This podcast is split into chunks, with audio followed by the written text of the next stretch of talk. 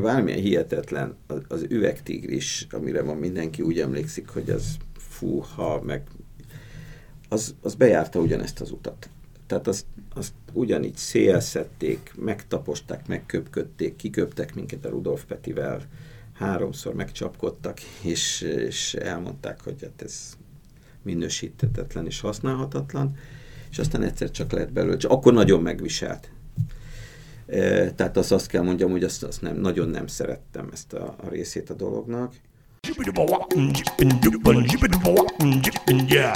Üdvözlöm a hallgatókat, ez itt a 24.hu sorozatlövő című podcastja. Jánosi Villővel, a mai vendégünk kapitány Iván, számos sorozat és film producere, rendezője. Azt hiszem, nem is emelnék ki most ebből semmit. Hát, hogy is majd igen, ezt mindent érintünk majd a mi kis falunktól kezdve az üvegtigrisen át a legeslegújabb produkciójáig, amiről szerintem kezdhetjük is rögtön a beszélgetést, ez a Jófiúk. Sziasztok egyébként, csak úgy gondoltam, köszönök egyet még. Igen, bocsánat. Tehát a Jófiúk című sorozatról ezt röviden hogyan mutatnád be a hallgatóknak? A Jófiúk sorozat az egy spanyol sikersorozat honosítása tulajdonképpen, és azt hiszem olyan 10-15 évvel ezelőtt ment Spanyolországba örletesen nagy sikerrel, nagyon sok szezont ért meg, és erről gondolta úgy az RTL Klub, hogy érdemes volna Magyarországon egy magyar verziót elkészíteni. Azt gondolom, hogy egy másik csatornán már ment úgy emlékszem, Balfék körzet címmel ennek a szinkronizált verziója, de szerintem mindig van lehetőség abban, hogy valami újat csináljunk, még akkor is, hogyha egy régi történetet elevenítünk fel. És ez hogy megy, hogy ilyenkor ti keresitek meg ezeket a licenceket, vagy hogy mit szeretnétek elhozni, és keresitek meg az RTL-t, vagy más csatornákat, vagy fordítva? Mind a kettő létezik. Tehát mind a két utat járjuk. Van olyan, amit mi keresünk meg, és mi hozunk, és mi mutatjuk meg a csatornáknak, vagy egy adott csatornának, mert beszélgetésekben kiderül velük, hogy körülbelül mire vágynának, és akkor mi arra megpróbálunk hozni ötleteket, de az is van, hogy a csatornák hoznak valamilyen anyagot, és akkor megbeszéljük, hogy hogyan fogjuk adaptálni azt.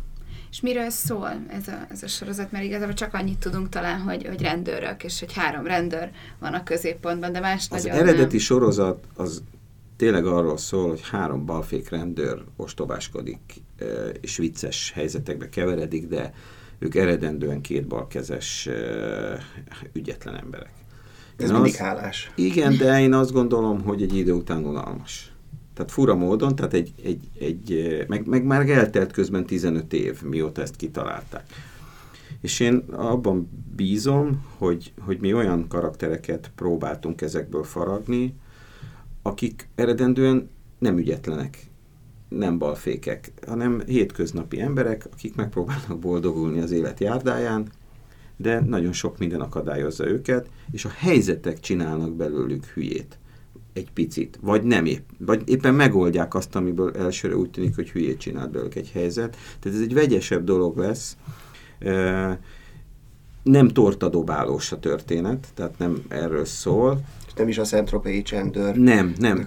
Nem szerettünk volna butáskodni a szónak egy másfajta műfaj értelmében. Nem gondolom, hogy ez jobb vagy rosszabb. Mi egyszerűen azt éreztük, hogy érdekesebb és hosszabb távon tarthatóbb lesz a sorozat, hogyha a néző nem fogja megkérdezni magában, hogy már miért bízták erre a 3 hülyére ezt a dolgot, amikor tudva levőleg mindig mindent elszúrnak. Tehát szerintem ebben már nincs annyi humor, inkább az történik, hogy ők tényleg akarnak, ők nem is rossz rendőrök, mindenkinek megvan a maga erőssége, de az élet, a család, a kapcsolatok, a hétköznapi gondok, egy csekk befizetése úgy hozza, hogy mindig porszem kerül a gépezetbe, amit aztán meg kell próbálni kijavítani.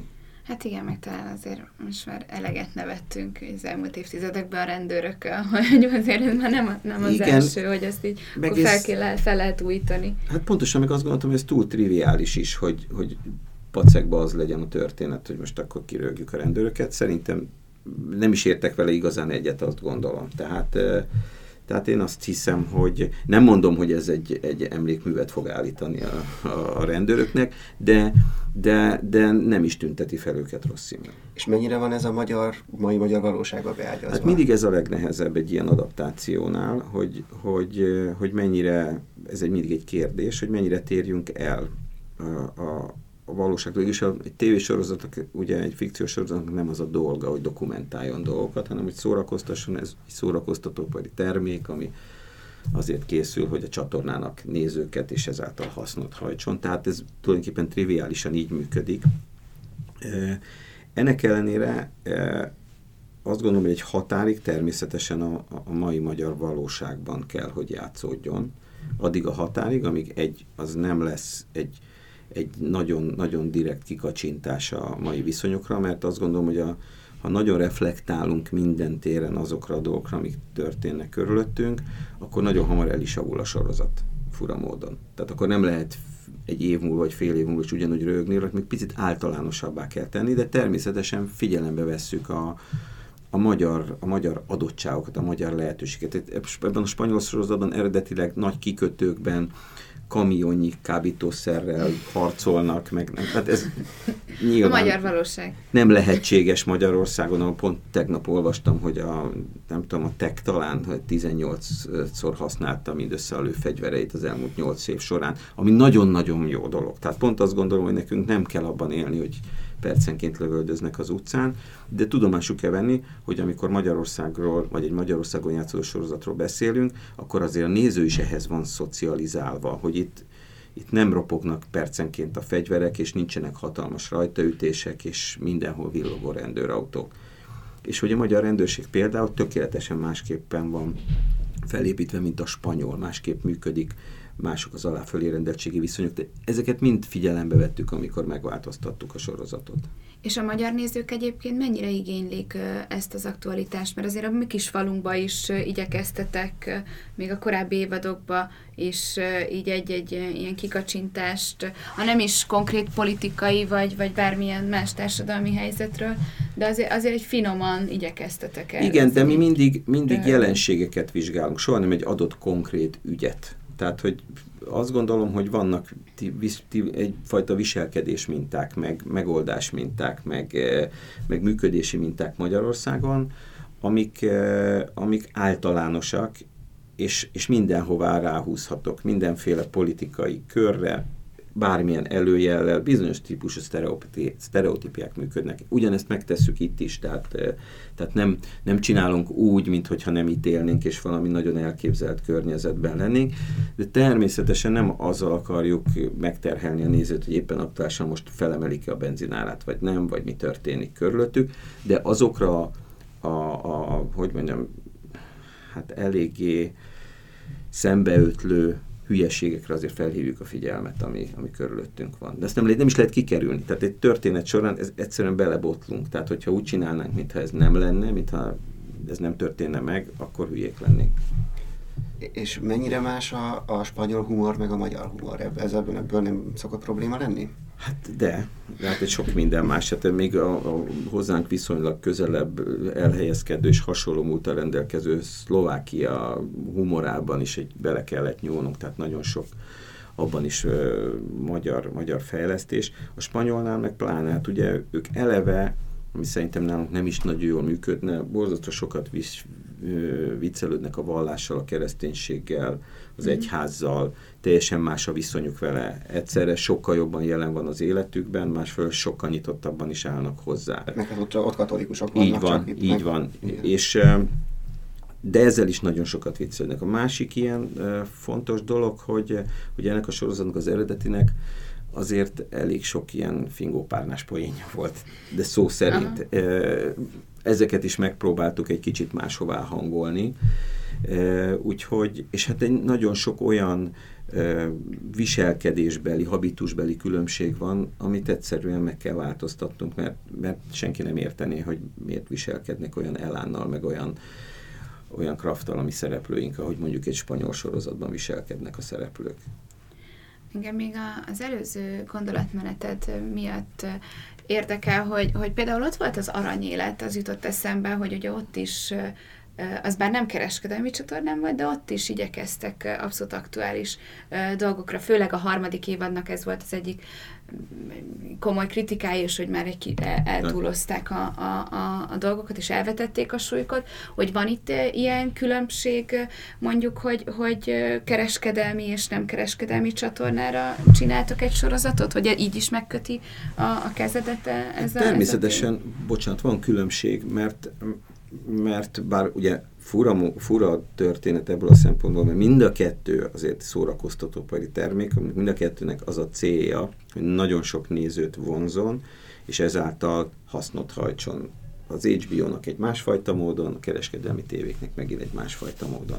De nyilván attól, hogy más a sugárzás, másfajta policy van az adott csatornánál, sokkal nyitottabbak, sokkal szélesebb témákat lehet csinálni, tehát elképzelhetetlen egyelőre szerintem, hogy egy kereskedelmi tévén egy Csernobil típusú sorozat létrejöjjön. Egyébként a világon mindenütt a közszolgálati televíziók és a Netflix, illetve az HBO az, aki ezeket támogatja, hiszen olyan széles közönséghez szólhatnak ezek a nagy csatornák, mint a Netflix, az HBO, ők a világhoz szólnak, tehát amikor egy réteg sorozatot készítenek, sem 200-300 ezer emberről beszélgetünk, hanem 20-30 millióról, ami előfizetőként, letöltőként őrületesen nagy szám. Tehát ez a különbség benne. Azt is éreztem pont annélkül, hogy bárkit szeretnék kritizálni, hogy amikor nagyon-nagyon elkezd simulni a napi aktualitás az ilyen fikciós sorozatokkal, akkor mindig fura módon lesz belőle egy ilyen programbeszédszerű, egy ilyen kicsit túllép a saját keretein egy ilyen adott mű, és az szerintem a visszájára tud elsülni nagyon sokszor. Van, amikor ez éppen aktuálisan hasznos, de nagyon rövid életűvé teszi az adott produkciót, ami persze lényegtelen nagyon sokszor, de azért nem véletlen, hogy alapvetően minden fikciós munka ezektől a nagyon direkt utalásoktól, nagyon direkt reflexióktól azért mindig távol tartja magát. Hát kivéve, hogyha mondjuk egy olyan életrajzi sorozatot csinálnak, mint mondjuk a Legharsányabb hang, ami most ment a Russell Crowe-val. Hát meg, hogyha már a Netflixet említetted, akkor azt se felejtsük el, hogy ott is óriási különbség van az HBO és a Netflix között, hogy a Netflixnek megvan ez a kereskedelmi tévés vonala, ők szó legszebb értelmében rengeteg szemetet gyártanak, és realititől elkezdve a romkomokig, úgyhogy ott aztán tényleg gyakorlatilag el is veszhet néha ezek a komolyabb tartalmak. Hát ők azért valójában egy interneten működő tévé. Tehát, és hát ugye nagyon, nagyon sok mindent adnak el mindenhová, tehát, hogy ők nem csak a saját platformjukon jelennek meg. Nyilván ez ad egyfajta szabadságot, tehát, hogy direktebben lehet beszélni, de azért, és mindenkinek adnak egy étlapot, sokkal nagyobb választék van, mint mondjuk a magyar televíziós piacon, ahol ugye csak most kezdődött újra ez egész fikciós történet, és még szerintem azért kell egy kis idő ahhoz, hogy mindenki megkapja a kellő bátorságot és lendületet ahhoz, hogy ebben legyenek picit, hogy mondjam, szélsőségesebb munkák is. Mi volt az oka, ha már erről beszélünk, hogy nálunk ez ilyen hosszú időre megállt a rendszerváltás után gyakorlatilag, hiszen azelőtt ugye hogy mondhatjuk, hogy regionális szinten egy ilyen tévésorozat nagyhatalom voltunk, mondhatjuk. Igen. Én még dolgoztam a vége felé, olyan öreg vagyok már, hogy én még a 80-as években kerültem, a 80-as évek elején kerültem a magyar televízióhoz, ugye az utolsó 10 éve volt a magyar tévének, amikor rengeteg tévésorozat, tévéfilm, tévéjáték, nagyon sok fikciós mű készült, hogy mi az oka, hogy nálunk egy gellert kapott. Valójában csak az okot nem lehet pontosan elmondani. Ugye az történt, hogy elfogyott már a pénz a tévéből és a filmgyártásból már a 90-es évek elejére, ez viszonylagosan drága műfaj. A kereskedelmi tévék, amikor beléptek, akkor még mindig úgy érezték, hogy a fikció az inkább a magyar televízió területe, természetesen drága is volt, tehát és ott biztosra is kell menni. Tehát nem lehet itt kísérletezni. Ez a magyar televízión nem néznek meg valamit, hát nem nézték meg. A kereskedelmi tévében ez nem így működik. akkor meg pláne nem. Ráadásul akkor indultak el nagyon friss, olyan televíziós formátumok, realitik, egyebek, amik itthon teljesen ismeretlenek voltak, amivel fel lehetett tölteni a képernyőt, és ami tényleg mágnesként vonzott a nézőket nagyon sok tekintetben. Tehát ugye a Barátok közt. Igen, de én a Barátok közt, tehát egy fura kísérletnek tartottam akkor is. Tehát én azt akkor az akkori formájában és az akkori szemléletével, bármennyire is újító volt az, hogy Magyarországon van egy napi sorozat, pontosan a előbb említett okokból, azért olyan nagyon-nagyon-nagyon konkrétan a többi sorozathoz és fikcióhoz én nem tudtam hasonlítani sem akkor. Most már ugye más, mert másképp működünk, és már más lett a színészek, stb. Miatt ez egésznek a műfaja, de akkor inkább le volt ezzel tudva, és ez egy pontosan ugyan a nézőmágnes produkció volt, nem azokkal a fikciós igényekkel, amikkel ma fellépnek a kereskedelmi tévék egy sorozattal szemben. Úgyhogy ez volt az oka, és aztán végülis attól érte el a változást, szerintem Isten igazából is lépte át a kereskedelmi tévéknél, és az egyedi kísérletezés részét a dolog, hogy egyszer csak a nagy nézettségű tartalmak olyan drágák lettek primetime-ban, hogy az megvásárlásuk egyszer csak összevethető volt egy gyártható új termékkel. És hát, hogyha még a 90-es évek, 2000-es évek elejére visszatérünk, akkor az volt a szitkomok nagy felfutása, akkor ugye Magyarországon is azért te is próbálkoztál. Mi is elkövettünk, ezzel. Igen. Elkövettünk, vagy hogy ez nem, hogy próbálkoztunk. Hogy emlékszel erre vissza? A limonád. Igen. Hát ezek mindig az állatorvosi ló az összes betegségét magán hordta, ami az akkori televíziós környezettel és mindennel és a mi próbálkozásainkkal volt összevethető. A helyzet az, hogy ugye már nem volt x éve fikció Magyarországon rendes. Már kivonult mindenki ebből a műfajból, mi próbálkoztunk. Ezek mindig, az ilyen ad hoc próbálkozások mindig tulajdonképpen kódolva hordják magukba a sikertelenséget. Mert nincs, tehát hogy az első próbálkozások mindig sikertelenebbek lesznek. Szépen mindenki megtanulja ezt a dolgot, megyünk előbbre, de itt az történik mindig, hogy az első sikertelen próbálkozás után hosszú ideig megint nincs ilyen. És aztán megint elővesszük, és akkor ráadásul a szitkom az egyik legnehezebb műfaj a világon. Tehát, hogy az lekösse a nézőt, hogy ne legyen unalmas, ne legyen színházszerű, mégis a szitkom szabályának megfelelően borzasztó nehéz. Mindenki azt gondolja, hogy összegyűlik 10 ember, aztán ökörködnek. Rettenetesen nehéz műfaj. Mi is megpróbálkoztunk vele, ráadásul akkor aztán végképp az történt még abban az időben, hogy a két tévé árgus szemmel nézte egymást, és amit az egyik csinált, azt rögtön kellett csinálni a másiknak, így született meg egymás, mert a limonáda is hogy nem a tea, és... Igen, maradt mind a két csatorna ezeknél a kategóriánál is. És akkor csináltuk ezt, mind a kettő valamilyen vállalkozásban játszott, hogy az egyik egy étteremben, a másik amilyen egy üzletben.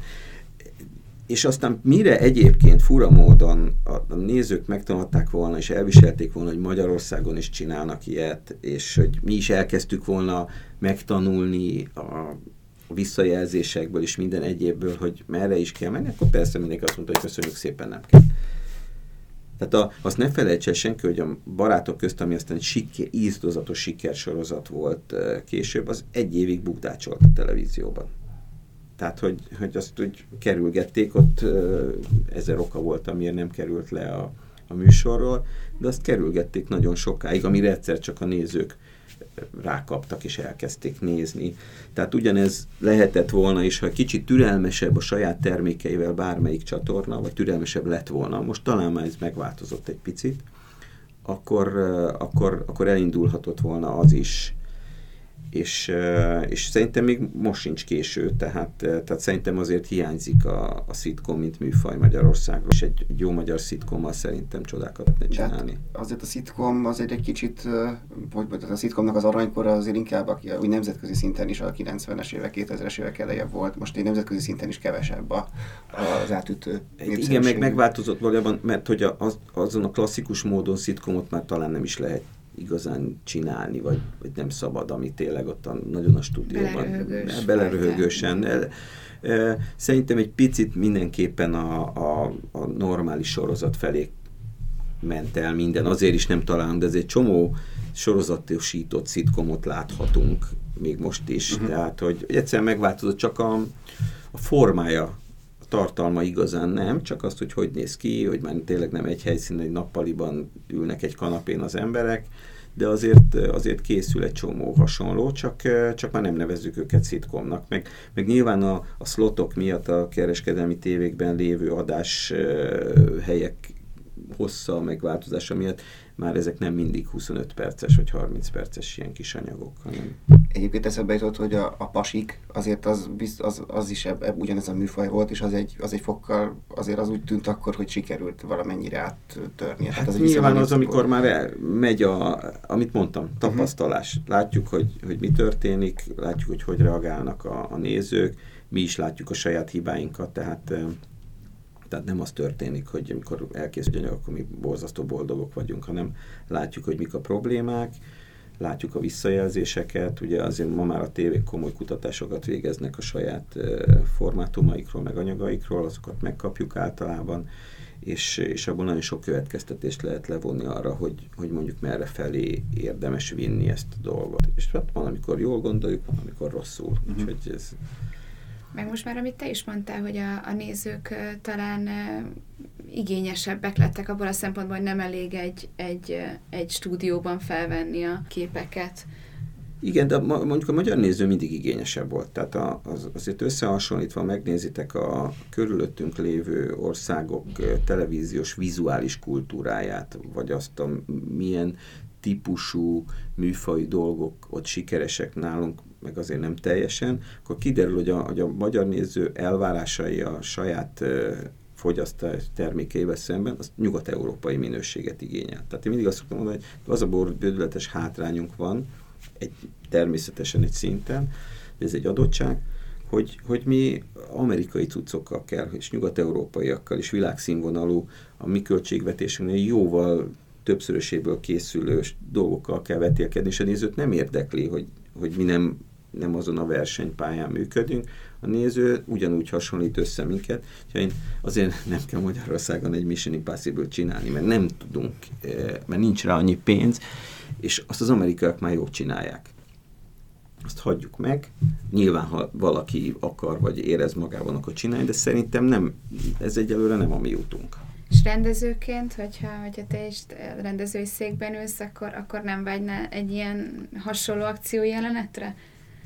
De vágynék, csak pont közben mindig motoszkál bennem az, hogy vajon egyfelől az akció jelenet szolgálja-e tényleg a dolgot, vagy csak azért csináljuk, mert én végre nagyon szeretnék csinálni egy ilyen akció jelenetet, és sok pénzt elégetni, meg én is beton bizonyítani, hogy baromira fognak tudni lövöldözni, és jól fogják fogni a fegyvert, és ezért vagy szolgálja a produkciót, hogy egyébként tényleg kell-e abban egy olyan nagyszabású akció jelenet, amit most megálmodunk. Nagyon jó dolog csinálni, hát hatalmas játék. Én azért lettem végül is az, ami, mert szeretek játszani, és ugyanúgy, mint gyerekkorunkban tovább mondhatunk történeteket, meg beleélhetjük magunkba mindenféle szerepekben. Rendezőként is azt gondolom, hogy ha szolgálja a dolgot, akkor legyen, ha nem, akkor bármennyire vágyom rá, akkor sajnálattal el kell tőle köszönni, még akkor is, ha mindenki lögdösi a könyvkömet, hogy de csináljuk, mert a kaszkadőrök is szeretnének leugrani háztetőkről, és a pirotechnikus akar egy nagyot robbantani. És még az RTL is költene mondjuk, igen, rengeteg pénzt.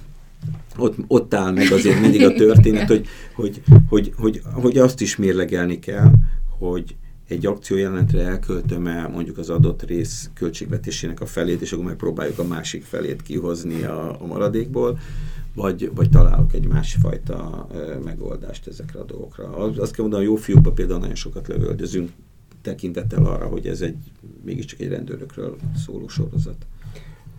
Most egy pillanatra visszatérnék ahhoz, amit mondtál, hogy, tehát itt hogy az új formátumok szükségszerűen kódolva van, amikor először próbálkozunk velük, valamennyire a sikertelenség. Illetve, hogy viszont a csatornák már egy fokkal türelmesebbek, mint 15 éve voltak, hogy most volt idén egy jó például az Alvilág az RTL Klubon, ami azért egy abszolút egy más tehát egy komolyabb műfajt próbált meghonosítani, nem aratott átütő sikert, de hogy ezt hogy látod, hogy elképzelhető, hogy ennek ellenére próbálkoznak majd ilyesmivel a csatornánál? Hát remélem, hogy próbálkoznak, tehát azért nem kell feladni, szerintem sokféle, meg kell nézni a dolgokat. Én arra gondolom, hogy nem is annyira az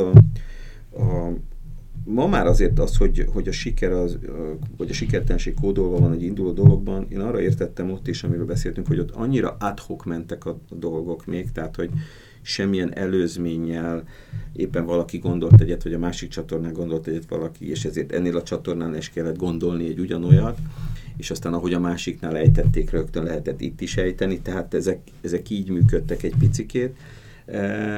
Én azt gondolom, hogy akkor azért volt kódolva a sikertelenség, mert semmilyen előképzettség nem volt a dologban. És lehetett véletlenül persze lőni egy 10-est, tehát, de ezben semmilyen tudatos nem volt. Nem lehetett rá készülni, senki nem tudta valójában, hogy pontosan, hogy mit csinál. Az egész műfaj, a környezet nem volt olyan, hogy ezt lökje előre. Most meg azt gondolom, hogy a sorozatboom, a sok sorozat, azért csomó mindent láthatunk, nézhetünk, tapasztalatunk, és most már itt is ugye egy csomó sorozat készül azért. Az most már kezdi azt a tapasztalást magával hozni, hogy alapvetően picit most már meg is engedi a bukás lehetőségét is ad abszurdum. Tehát az is, hogy egy alvilág ne hozza azokat a számokat, amiket mondjuk a csatorna remélt tőle. Meg kell nézni, hogy mik voltak ennek az okai, hogy talán hamar jött egy ilyen sorozat, még mindig a nézők nem eléggé nyitottak arra, hogy más dolgokat várnak. Az is lehet, hogy a sorozat nem egészen volt az a típusú minőségű vagy műfajú dolog, ami egyelőre működtethette volna jól ezeket a számokat. Nyilván nekem megvan róla a saját privát véleményem, hogy ez milyen, de én egy jó kezdeményezésnek tartottam, és azt gondolom, hogy remélem is, hogy nem veszi el sem az RTL-nek, sem más csatornának a kedvét attól, hogy egy picit műfai, vagy nem annyira középre célzott, és középre, tehát egy nagy sikert elváró sorozatot csinál, csak hát ez egy kereskedelmi kérdés. Azért mondtam, hogy mi szórakoztatóipari termékeket csinálunk, a tévék ezt is várják tőlünk, és ezeket nem lehetnek kulturális ügyek fura módon. Nem tudjuk összekeverni ezt a kettőt. A magyar televízión lehet kulturális ügyeket csinálni, a kereskedelmi tévéken nem lehet. Lehet olyanokat, amik akár foglalkozhatnak fontos kérdésekkel is, de mégiscsak akkor is egy pénzkészítő dologról beszélünk kulturális köntösben. Tehát a Csernobil is ilyen, tehát bármennyire is fontos kérdés, azért mégiscsak egy előfizető hozósorozata az HBO-nak. Hát abszolút. De azért te mondjuk egy elég szerencsés helyzetben vagy abban a szempontból, hogy az elmúlt években készített produkcióid azért elég szépen hozták a számokat, és nem, hogy ti is gyártjátok ugye a cégeddel ezeket a sorozatokat, ilyenkor mennyire szempont üzletileg egy ilyen forgatás, vagy mennyire viszi el inkább a rendezőjénet, hogy te hogy szeretnéd ezeket kivitelezni?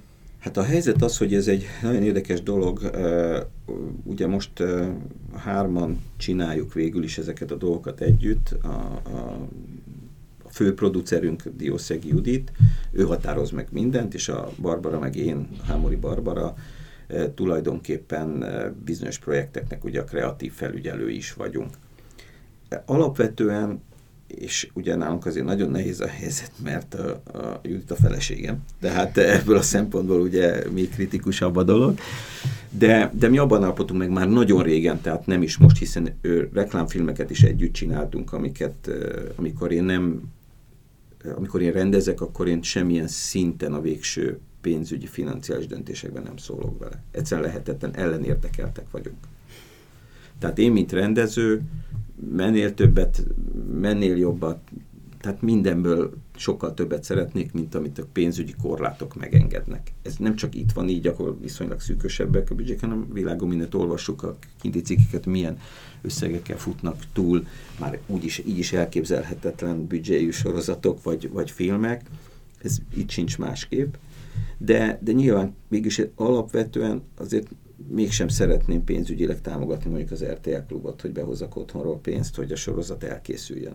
Tehát nyilván kell egyfajta önfegyelemnek lenni, és annak, hogy mi végülis elfogadjuk azokat a szempontokat, amit a Judit pénzügyileg megenged nekünk, vagy ő is hoz kompromisszumokat, tehát van az, amikor ő maga is azért alkotó egy szinten, ő is érzi, hogy hol kell ereszteni a gyeplőt, és amikor azt mondjuk, és közösen megérjük, hogy itt bizony erre tényleg többet kéne költeni, akkor ő megpróbálja azt megcsinálni úgy, nyilván másik oldalról valahol lenyírbálja viszont a többi költséget, hogy létrejöhessen mondjuk egy olyan kulcsfontosságú jelenetben, meglegyenek azok az eszközök, amiket mi szeretnénk.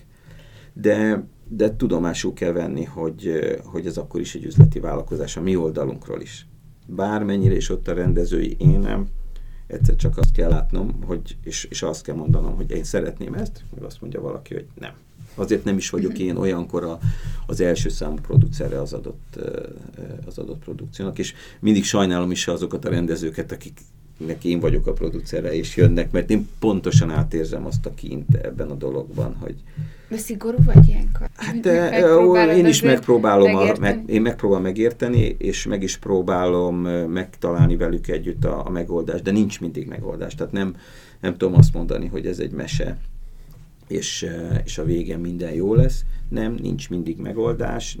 Egyet nem szabad soha elfelejteni, hogy a néző soha nem ismeri az eredeti szándékokat. A néző a végeredményt fogja megismerni. Tehát nem tudja azt mondani, hogy ha jól csináljuk, és jól oldjuk meg a problémát kevesebből, a néző nem mondja azt, hogy én tudom azt, hogy ott még kellett volna, hogy legyen egy éjszakai forgatás. Tehát, hogy ez nincs. A néző egyébként a sztorit élvezi, meg a színészeket, ha jó a történet, és jók a színészek, akkor a többi az már picit, ha nem is másodrendben, de egyel kevesebb, kevésbé fontos dolog. A Jófiúk esetében is ugye azért spanyol licencről beszélünk, igen. Ilyenkor mindig fel szokott merülni, hogy mikor jutunk el oda, hogy ne licenc alapján készüljön egy ilyen magyar sorozat. Hát részben akkor, hogyha a TV döntéshozók elég bátorrá válnak arra, hogy egy ilyen sorozatot... Először is kell a mi oldalunkról is egy kínálat. Hogy tényleg egy olyan anyagot adjunk oda, ami felveszi azzal a versenyt, hogy ezeknek a sorozatoknak van egy olyan track rekordja már korábban, hogy ezek sikeresebb voltak, működtek, és a döntéshozók számára megkönnyíti az elfogadtatásukat, mondjuk az igazgatósággal, hogy erre pénzt áldozzanak. Ezt nem szabad figyelmen kívül hagyni. Szerintem nem sokára ezek a dolgok már működnek. Én most is hallok kísérleteket már ezzel kapcsolatban. Mi magunk is fejlesztünk egy csomó mindent. Azt gondolom, hogy nem árt az, hogy megszerezzük ezeken a sorozatokon a tapasztalatot, főleg úgy, hogy valójában azt kell, hogy mondjam, hogy bár a licenszeket veszünk, de ezek a sorozatok, a mi kis falunk az első szezon nagy részében még támaszkodott a szlovák eredetire, a másodiktól kezdve tulajdonképpen tekinthető teljesen magyar fejlesztésnek, mert csak néhány ötletben vagy sztori kezdeményben tudott hasonlítani a szlovákhoz, mert egyfelől a megvalósítás stílusa kilőtt egy csomó történetet, és belül nagyon sok minden annyira szlovák volt, amit nem lehetett egyszerűen adaptálni. Volt egy olyan része például, csak egy példát mondjak, hogy ami egy ottani kinti ismert szlovák Tour de France kerékpárosra épült. Nem tudok mit kezdeni ezzel. Itt rögtön az egészet el kellett dobni, és ebből egyre több lett, úgyhogy ma már ötlet szinten használjuk csak, és tulajdonképpen a Jófiúk esetében is azt kell, hogy mondjam, hogy nagyon erős a magyar hozzáadott érték ebben a dologban, de nagyon jó is, megtanuljuk ezeken, megtanuljuk az ő gondolkodásokat, megtanuljuk az egész, hogy kell lebonyolítani, mire kell ügyelni, látjuk azt, hogy működik, milyen szerkezettel kell működtetni ezt, és szépen a nagy festők is először festegettek más nagy festők műhelyében, és másolgatták a képeiket, meg oda festettek egy lovat a kép szélére, mire előállhattak a sajátjukkal. Én ezt nem tartom olyan Istentől elrugaszkodottnak, hogy így csináljuk, és megtanuljuk ezeken a sorozatokon azt, hogy is kell ezt csinálni, és fejleszteni, és hogy kell egy karakternek felépülni, mert azért ezeket azért használjuk jelentősen. Szerintem eljön az idő, és itt az idő, mondom, nekünk is vannak terveink, meglátjuk, hogy... Most vagyunk talán a határán, nem? Hogy ebbe belevágjunk, hogy készüljenek a saját... Igen, én is azt gondolom. A nézők is elfogadták, tehát ez nekünk van egy mentorprogramunk, ahol próbálunk a saját igényeinknek megfelelő munkatársakat edzeni, és tanítani arra, hogy mi mit szeretnénk, hogy az ilyen célbe tanított alkotótársakat keresni, és annak van egy amerikai mentora, aki egy John Wallhouse nevű forgatókönyvíró, akinek van egy ilyen módszere, amivel ő tart ilyen workshopokat, többször járt már itthon nálunk, és ugye oktatott, és ő mondta azt anno, amikor még elkezdtük, amikor nem volt ez a történet, még csak belevágtunk, és pont előtte voltunk annak, hogy végül is elinduljanak Magyarországon, Isten igazából a kereskedelmi sorozatok, hogy a nézőknek is meg kell tanulniuk befogadni ezeket az anyagokat. Tehát ne legyünk türelmetlenek. Tehát hiába jön az első sikeres sorozat, még 2-3-at meg kell csinálni, hogy egy picit lehessen műfajilag lépni előre, meg hogy kicsit komolyabban lehessen beszélni valamiről, vagy máshogy, nem is komolyabban, mert ez nem értékítélet az egyik a másikhoz képest. Csak hogy türelmesnek kell lennünk, mert a nézőknek is el kell fogadni, és nekik is meg kell tanulni azt, hogy hogyan fogyasszák ezeket a termékeket. És a mi kis falunk végül is a példa rá, ahol ugye, teljesen nem várt módon viselkedik, mondta egy újságíró nekem most az RTL-nek volt ez a sajtótájékoztató, és ott mondta nekem, hogy teljesen nem várt módon viselkedik, tehát hogy például az ismétlése így működjön, ilyen sikeresen legyen, és hogy így hozza a számunkat, tehát hogy de hát ez azt jelenti, hogy megváltoztak a nézői szokások. Nem csak a sorozat sikere ez, illetve nyilván remélem, természetesen nem akarom magamat lekicsinyelni, de hogy az is, hogy megváltoztatta azokat a szokásokat, ahogy fogyasztják a nézők ezeket. És szerintem ez utat nyit újabb lehetőségeknek, és bátrabbá teheti a televíziókat.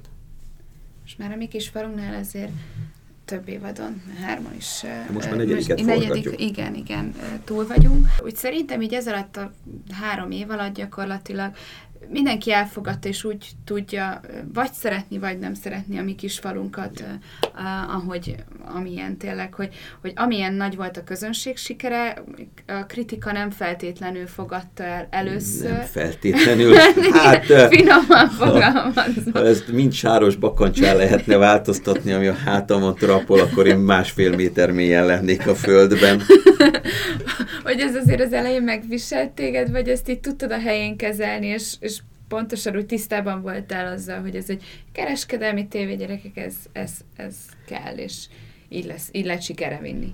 Hát ez egy vegyes kérdés. Először is már volt tapasztalatom benne, mert bármilyen hihetetlen az üvegtigris, amire van mindenki úgy emlékszik, hogy az fúha, meg az bejárta ugyanezt az utat. Tehát azt ugyanígy szélszedték, megtaposták, megköpködték, kiköptek minket a Rudolf Petivel, 3-szor megcsapkodtak, és elmondták, hogy hát ez minősíthetetlen és használhatatlan, és aztán egyszer csak lett belőle, csak akkor nagyon megviselt. Tehát azt kell mondjam, hogy nagyon nem szerettem ezt a részét a dolognak. Bár én mondjuk, mint reklámfilmes, nagyon fel voltam már vértezve a különböző kritikákra, tehát azért az, amit az ember kap egy megrendelőtől, vagy a megrendelő titkárnőjétől, mert ő is úgy érzi, hogy neki véleményt kell mondania, azért megedzi az embert. Jó, mondjuk a Tigris esetében nem számítottam ennyire nagy ellenállással, de akkor ezt megtanultam. És ilyenkor mennyire kárpótol a közönség siker? Nagyon. Hát végül is azt kell mondjam, hogy a közönségnek csináljuk. Hát elsősorban az a mese, az a jó mese az, amit sokan meghallgathatnak, megnéznek. Nyilván mondhatja mindenki erre, és én is egyébként így gondolom, hogy a siker az nem feltétlenül párhuzamos azzal, hogy valami jó is. Tehát ebben egyezzünk meg, ezt én sem vagyok olyan hülye, tehát attól, hogy valami sikeres, attól még nem biztos, hogy feltétlenül szakmailag jó. Van egy 1000 más oka is. Egy ponton túl azért mégiscsak meg kell nézni, hogy mi okozza a sikerét egy adott dolognak. Én mindig nagyon meg szoktam nézni az összes olyan produktum, és főleg amit nem értek, hogy miért lett sikeres, hogy az mitől sikeres. Hogy mik azok a motívumok, amik bevonzák a nézőket. A mi kis falunk esetében is az volt a helyzet, hogy ott már azért vártam. Tehát ott azért fel voltam készülve arra, hogy elküldenek, el is küldtek. Az Új Péter egy ekkora izében küldött el a 444-en a fenébe, kifejezetten pacekba. Iván, nem tudom már mi volt a címe a cikknek. És... de hát közben azért nagy gyógyír volt a dologra, hogy megnéztem a nézettséget, amit átküldött reggel az RTL, és én egészen addig fura módon én nem voltam tisztában a különböző számokkal. Tehát amikor átküldte először nekem a Kolosi Péter, hogy mennyien nézték meg, én azt nem tudtam megmondani, Isten igazából, hogy az most jó vagy rossz. Úgyhogy én nagyon hányövetén is vettem a dolgot, hogy jó, hát nyilván nem lehetett rossz, hogyha nem szúrtak le nagyon érte. És talán visszahívtam, hogy ez most jó vagy rossz. És hát mondta, hogy ez baromi jó. És akkor esett le a tantusz, hogy ez végül is ez eléggé beütött. De hát azt tudni kell azért, hogy minden sorozat első-második rész azért a PR-ról szól. Tehát, hogy ott még nem feltétlenül önmagáért. A néző nem tudja, hogy mit fog kapni, tehát csak elviszi.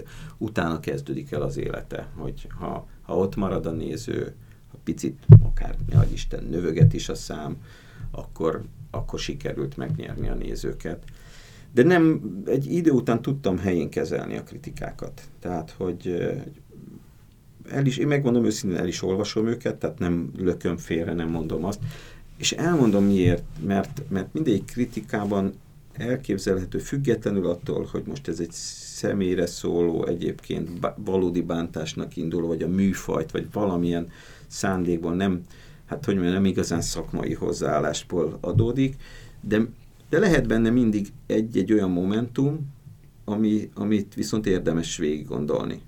Tehát, hogy lehet egy szempont benne, ami függetlenül az eredeti szándéktól mégiscsak segíthet.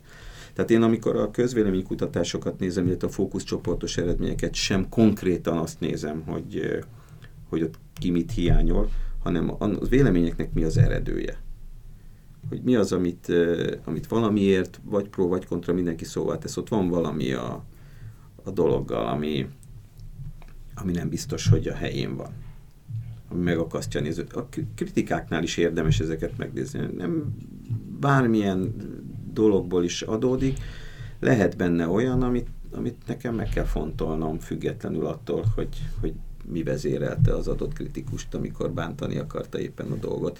Erre volt egyébként egy jó történet, nem kell ebben azért nagyon beleveszni azt hiszem, hogy a Körmendi János mondta a Huszti Péternek, annak idején a Huszti még főiskolás volt, és kapott valami rossz kritikát egy vizsgadarabért, vagy az Ódrin játszott valami darabért, és nagyon szomorúan ült ott, és kérdezte tőle a Körmendi, hogy mi a baja, és mondta, hogy hát kapta ezt a rossz kritikát, és akkor azt mondja a Körmendi, ja, hogy maga akkor a jót is elhiszi, ugye?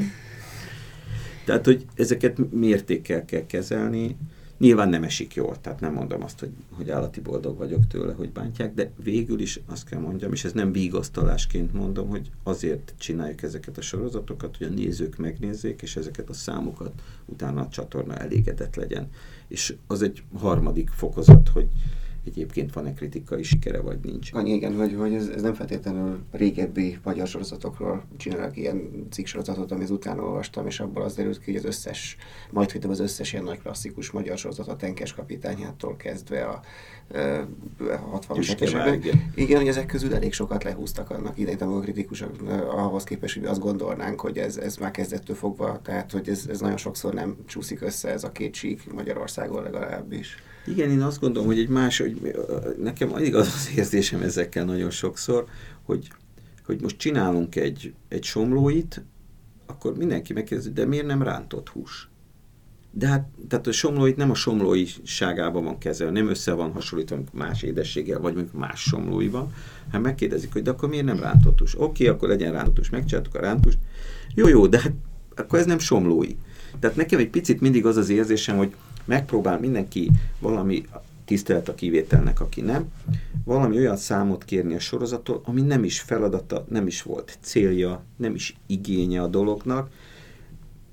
Nekem egy picit mindig ez jut eszembe, amikor olvasom ezeket a dolgokat, hogy egyik legnagyobb vád az volt a faluval kapcsolatban, hogy hát ezek műparasztok, nem ilyen egy falu, eltúlozzuk, rettenetesen rossz vélemény, egy ilyen pesti rossz vélemény, a pesti lenézőssel. El kell mondanom, hogy egyfelől az írók nagy része mind vidéki, tehát ismerik azért a vidéki, tehát a színészeink nagy része is vidékről jön. Soha senki nem mondta nekünk egyiknek, hogy na gyerekek, hát azért ahogy persze ezt a Móriczka elképzeli az Újlipót városban, vagy nem tudom, ezt szokták még mondani. Körúton belül. Igen, körúton belül, bár egyikünk se tartozik sem földrajzilag, se semmilyen szempontból ebbe a részbe, de mégiscsak mindig ez a vád ér minket, hogy aztán én mindig azt mondom, hogy tessék lejönni oda, ahol forgatunk. És tessék megnézni, hogy ott egyébként speciál, hogy élnek az emberek, hogy működnek, milyenek a körülmények, és ki fog derülni, hogy mi egy egészen idealizált képet festünk egy faluról.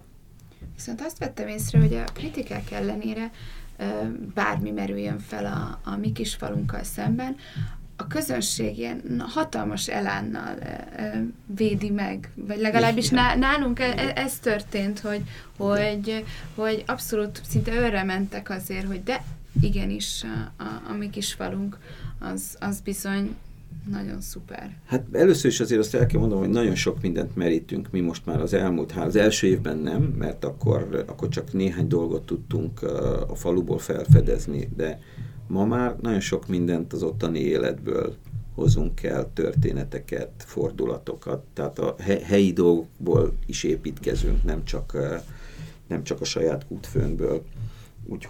Úgyhogy hát azt kell mondanom, hogy eléggé hitelesek a dolgok. Tehát a nézők azért is szeretik, mert tényleg nem idealizáljuk túl ezt a dolgot, tehát nem mondjuk azt, hogy kolbászból van a kerítés, és ilyen vidéki, furcsa, a németek szoktak ilyen falusi filmeket csinálni, amikben ilyen állatűr jó fésült, és mindenki fehér ropogós, fehér ruhában járkál.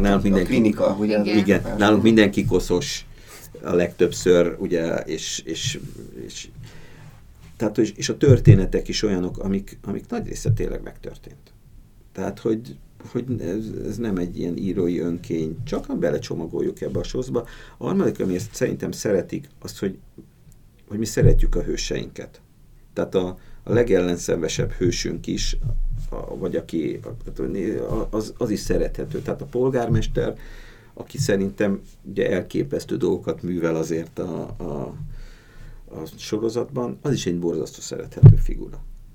Tehát a nézők meg nem akarnak állandóan azzal szembesülni, hogy milyen rettenetes dolgok történnek. Szeretnének szórakozni, attól még elég komoly dolgokról beszélünk, fura módon. De ezt mondtam mindig, hogy a Jóbarátok című sorozat, ami szerintem a világ egyik legjobb szitkomja, hogyha kiveszed belőle a humort, és megnézed, hogy milyen témákról beszél állati viccesen, akkor kiderül, hogy ez borzasztó drámai és szomorú sorozat lenne, ha nem így lenne megcsinálva. Nekünk is teli van egy csomó olyan történettel a sorozatunk, ami, hogyha nem így lenne előadva, akkor valójában egy gyomorszorító téma lenne egyébként. És ilyen van a Jófiúkban is. Tehát, hogy egy csomó olyan téma van, amit mi viccesen dolgozunk fel, de azért eléggé megüti az embert, hogy ez hogy működik.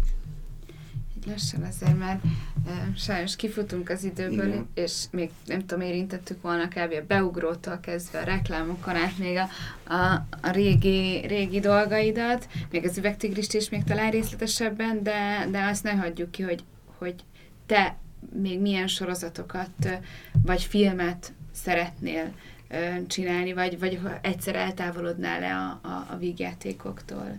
Mire? Hát azért mi párhuzamosan csinálunk olyan dolgokat, ami nem vígjáték. Itt van például, megcsináltuk a Láthatatlan Seb című rövid filmet, aminek csináltunk egy folytatását is, a Megtört Szívet, ami valójában egy tévésorozat pilot tulajdonképpen. A Láthatatlan Seb című sorozatunk, tervezett sorozatunk a pilotja, ami az 1890-es évek végén játszódik, és tulajdonképpen egy magyar Sherlock Holmes sorozat, egy orvosról és egy nyomozóról egy vidéki városban, szóval egy komoly sorozat. Azt is nagyon szívesen végre képernyőre tenném. Másik ilyen kedvencem az pedig az 1975-ös Beiruti Malév katasztrófának egy története, ami egy krimi kordokumentum, picit nagyképűen azt mondanám, hogy a Csernobilhoz hasonló stílusú. Igen, hát egy olyan történetre van, szóval mai napig keringenek összeesküvés elméletek. És hát nincs is, ugye még tovább is titkosítva van. A magyar állam azt hiszem a 2000-es évek közepén újabb 30 évre titkosította az aktáit.